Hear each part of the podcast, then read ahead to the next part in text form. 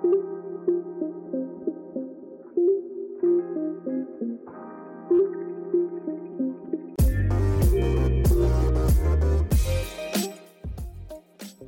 to all the rugby league diehards, and welcome to another episode of Six to Go. My name is Tom Campbell, and it's great to have you company. As we head into today's episode, you know how it works. We'll cover six topics related to the game or even their own career. My guest this week is Jamie Soward, former State of Origin player for the Panthers and Premiership winner with St George Illawarra Dragons. Jamie is one of the most accomplished halves of the past 20 years. He's now transitioned into the coaching and media world, and I was happy to have him on the show this week. Hope you enjoy our chat. Here's Jamie Soward. I'm joined by Jamie Soward as the next guest of the Six Go podcast. Hey, Jamie, how are you, mate? Yeah, good. Thanks, mate. Thanks for having me. No worries. It's a thrill to have you on, and I've got six topics to cover with you today. And I'll kick things off with the trials so far. Xavier Savage looked outstanding for the Raiders last week. What do the Raiders do with him and uh, Charnze Nicoll-Klokstad? Yeah, oh, it's going to be interesting to see. Firstly, um, who the halves sort of want there as, in terms of um, the you know, the cohesiveness that Charnze Nicoll-Klokstad had with Jack Wighton when they went to a grand final. How is Nicoll-Klokstad's uh, fitness coming back from that? Is he still able to play fullback? And you look at Savage, uh, who's a, a, young gun. Can he defensively um, be able to, to put up the numbers that Ricky Stuart needs to in terms of stopping tries and getting people in place? If you notice, in that first trial, whilst he was on fire with the ball, he did let a, a try in as well. So um, I think Nicoll-Klokstad uh, will move to the centres and Savage will get the nod, but um, Ricky Stuart will be wanting his defence um, to be able to, to stand up a little bit more if he's going to be a regular first grader. So you you think they can fit both into the same team, Xavier and Charnze? Yeah, well, I mean, the last couple of years, Jarrod Croker um, has had some injuries, so I think that that would definitely come into it. Um, and, and, what they do the other side of, of, the field is going to be interesting as well. I think the, the Raiders had to go through a transition uh, the last couple of years after that grand final. They probably missed the jump, and they still had a, a quality side with their forward pack, but they probably missed an opportunity to get younger a little bit quicker. Uh, now they've got Jamal Fogarty there, so there's no real excuse that they don't have a halfback. So um, they could bounce back in a big way. The Dragons had a great comeback to beat the Eels. I know it's only a trial, but I really think the Dragons can make the eight this year, or at least give it a good go. What are your expectations for them this year? Yeah, it's a good answer to have um, when you ring me for an interview um, to be able to push the Dragons' case. I, th- I think, you know, looking at it two ways. Obviously, you know, with my ties with uh, working at the club, and working with the NRL squad, we've had a lot of depth to our team and uh, that experience in, in positions. You know, Moses Mbye can play one to seventeen. Uh, Aaron Woods can uh, give us some big minutes in the middle, and uh, you throw in you know, George Burgess and also um, yeah a couple of other guys there in Moses Suli, Tautau Moga, Jaydn Su'A. Last year we didn't have that, so that depth and experience um, comes in. Now, if you take well, Dragons hat off and you're just looking at it purely from a football point of view, um, there's going to have to be some improvement from some of those young guys who got opportunities last year. They're going to have to really take a step up. I think that's what everyone's waiting on. You know, can those uh, the Sloans and Ramseys and Guys, Sullivans, Amon, can they take that next step into being a regular first grader? Because uh, when you're not expected to play first grade, life's probably at its best because uh, you go and play games and yeah, there's no real pressure on when you're expected to be a first grader. That's what uh, is the difference. Um, you know, being a, a one year wonder or, or playing you know, a couple hundred games. So uh, they'll need to work through it, and I think they can this year. For the Dragons, we've seen both Sloan and Ramsey play fullback at different stages. What do you think? Who starts at one? I've got no idea. No, I think that both of them, yeah, have pros and cons. Um, you've also got, you know, the the added uh, experience of Moses Mbye can play anywhere in your back line as well. Um, so I think that you know they're all learning and and uh, competing against each other. Tyrell's such an ad lib sort of off the cuff player, and, and that's great to have at certain stages, but it also uh, is heart and mouth stuff when you're trying to, to win a, a cycle in, in the NRL. And you know, Cody's 100 mile an hour, so but they've still got a couple of little mistakes they need to tidy up. So um, I, I, have no idea, um, genuinely have no idea who's in front at the moment. Was there anyone else who really stood out to you in any of the preseason games we've had so far? No, I just thought it was great. You know, the a few people were sort of you know saying who's this and who's that. Well, this is what we've never had the trials before, so on on TV where all of them have been shown, and Yeah. you know, I think um, if you have a look at, I only probably watched the Dragons one really really closely, and was going off like that, but. Uh, if you just have a look at some of the young talent coming through, I think it's, you know, I've been saying we need a national reserve grade competition so that we can see those guys every single week uh, up against the best, and then they're prepared for first grade. So I think that's probably the highlight for me is seeing those guys uh, get an opportunity in, in first grade trials, and then hopefully, you know, we see them later in the year. Hey, Jamie, I'd love to have a chat to you about a story going around at the moment in, in regards to player managers and deals. Jahrome Hughes, his manager's been quite vocal and come out on the record saying that they want six years, five million, I think it is, from Melbourne, or else they're happy to go elsewhere. When you when you're coming to the end of your contract, or there's a there's a year to be taken up on the deal that you'll decline, how stressful is that as a as a player's perspective? Yeah, it, it is stressful. Um, you're ringing your manager, your manager's ringing you every time you got an offer, and you're trying to sort out your future. And you know, I, I was never in that caliber of money um, when I, when I was at the Dragons. You know, I was looking for a longer deal, and you know, sort of had an idea of what I wanted, uh, which was three or four years, and, and Penrith gave me four, and Dragons offered me one. So you want that security, but um, I think that yeah, it's it's a murky water at the moment. The the whole player manager um, going out and, and, pretty much there's no limit on when they can talk about contracts. I mean, Jahrome Hughes got two years left. Uh, he's got this year and next year. So, um, yeah, I'm I'm confused as to why the game hasn't come out and made it, yeah, a, a period and let the managers go and talk. That's their job, but you shouldn't be able to to come out and manipulate and, and release it through the media and create because it creates pressure and it creates a distaste for that player. I mean, if Jahrome Hughes is worth, I think he's worth that six years, five million. But if one club's willing to pay him one point one and they're not in the top five or six teams, and then Melbourne fans get off him, he's still got two years to go or, or a year to go. Like I just don't understand in, in how that makes the player better or how it makes the the club. Uh, and their loyalty to fans and sell jerseys and all that. It's it's really confusing and murky situation if you're a player right now because you can sign so far out. Is that a that's that's a good point? That I think rugby league is if it's if it's not the only sport in the world, it's certainly on a short list where you sign over twelve months in advance. Like you, for example, players that are off contract for the following year can negotiate on November one. Do you think it, it'll come a time where we go to more of a sort of an NBA, NFL type thing where you're off contract and then you get signed for the next year? Do you think that's inevitable? Yeah, I think longer term deals are going away in the game. Yeah. I think you you look at the situation in North Queensland right now with Jason Taumalolo. You know, when he signed that contract, I dare say that we probably all thought that was that they got the you know best player in the world, best forward in the world, really cheaply. Um, then the game changed a little bit. Now it's like, oh well, is he worth that? Do you get the output and all that kind of stuff? So um, I'd like to get to a situation where you could just trade players Yeah. and and do it like that. And I, I get that's a little bit risky, but uh, that way you may be able to to have more salary cap. Uh, it might be say if it, was twelve million, but the players knew that they were going to get that money, but they could be traded.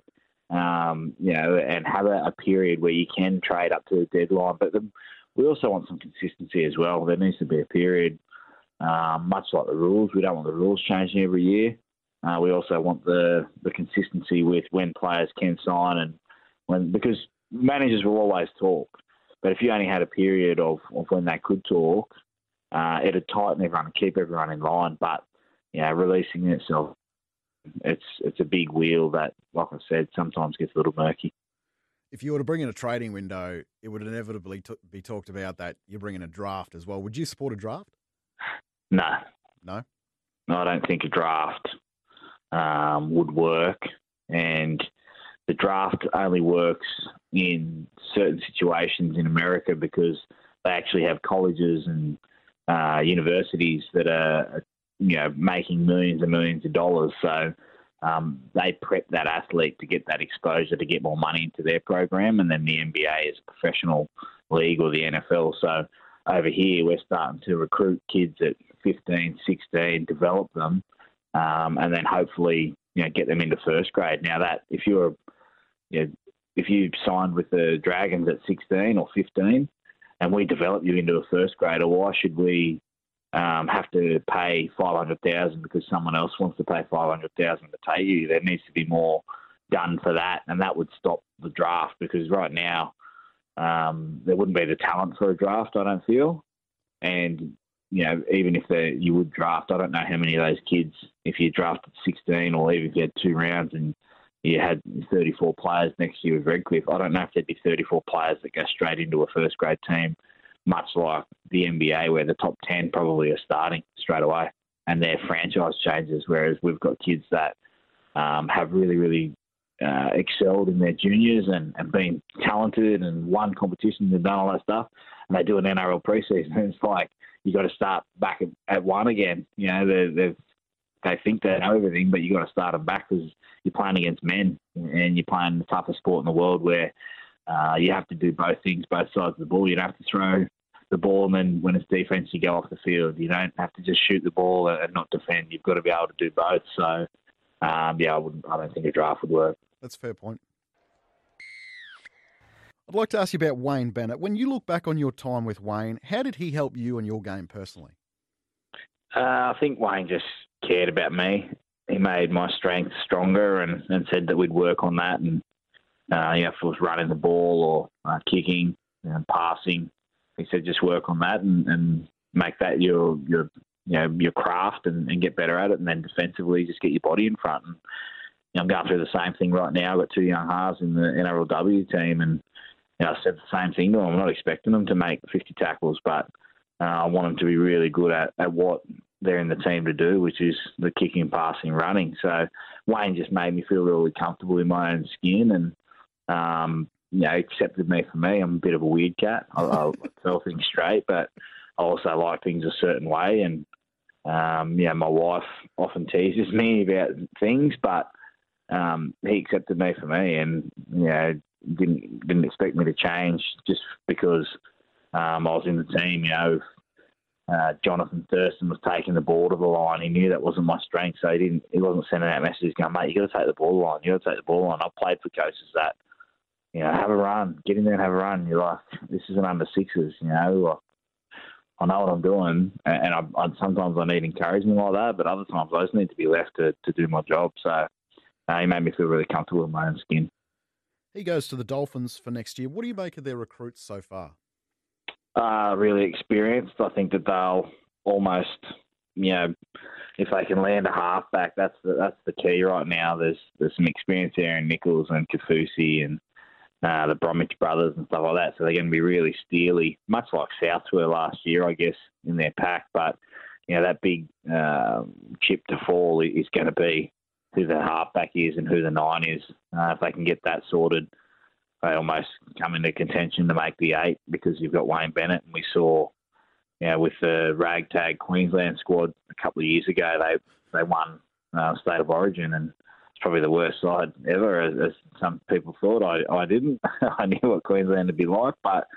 Um, yeah, I think they become really competitive, but there's still a couple of uh, chips to fall and some players that are going to be unhappy that they're going to be able to pick up, you know, probably really cheap and under the guidance of Wayne Bennett, you know, uh, be successful.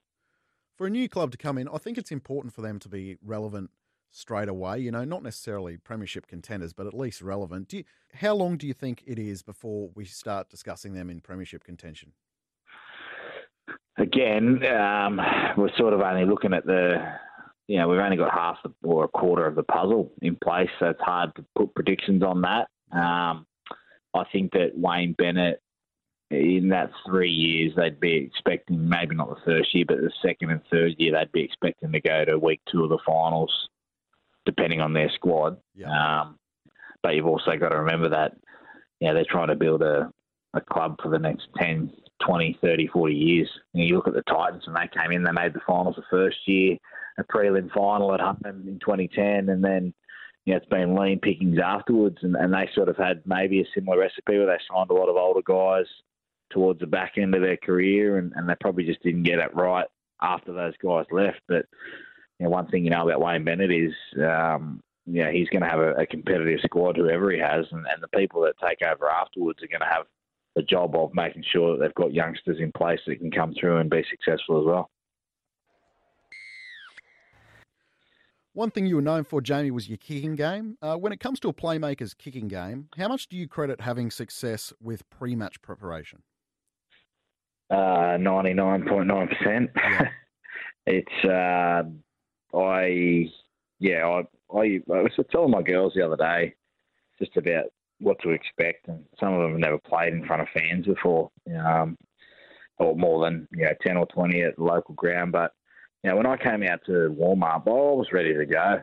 I only warmed up because that's what everyone wanted to do, and you had to show the fans that we're actually doing something to get ready. Like I was, I was in a lather um, in horse racing terms. I'd, I'd had a bit of sweat over me, ready to go. Like I just did it out there because probably to get a feel of the ground and stuff as well. But um, yeah, I was my preparation was all, always ready to go, and um, like I said, I'm weirdo. I like things a certain way, so it's no different um, being a coach now. I'm sort of doing this interview and, and half looking at some game tape, um, being ready to go and being prepped for, for my first game as coach. But yeah, preparation, I think, um, is for any young kid. And probably the biggest thing is not thinking that everyone prepares the same. You know, I remember sitting in dressing rooms and Wendell Sailor dancing and um, carrying on, and it, you know, I hadn't started my prep yet, but I was actually just sitting down, having a bit of a yawn and bit of a snooze. And uh, yeah, Wayne showed it the next week. He's like, you, you just all preparing your own way. Don't let anyone else jeopardise your preparation. So I just carry that on and pass that on to my girls. Was there other players in the competition that you'd watch in particular that influenced the plans you'd make in regards to your kicking into in regards to your kicking game? Sorry. Uh, well, Billy changed the game for everyone. I remember the Titans kicking it into touch, and and everyone tried to do that. And you know, Jarryd Hayne burned us in 09, and um, the first game in 2010 we played him at Parramatta. I think I put it dead on the full. About I think it was about 15 rows back. I didn't even try to pull it up.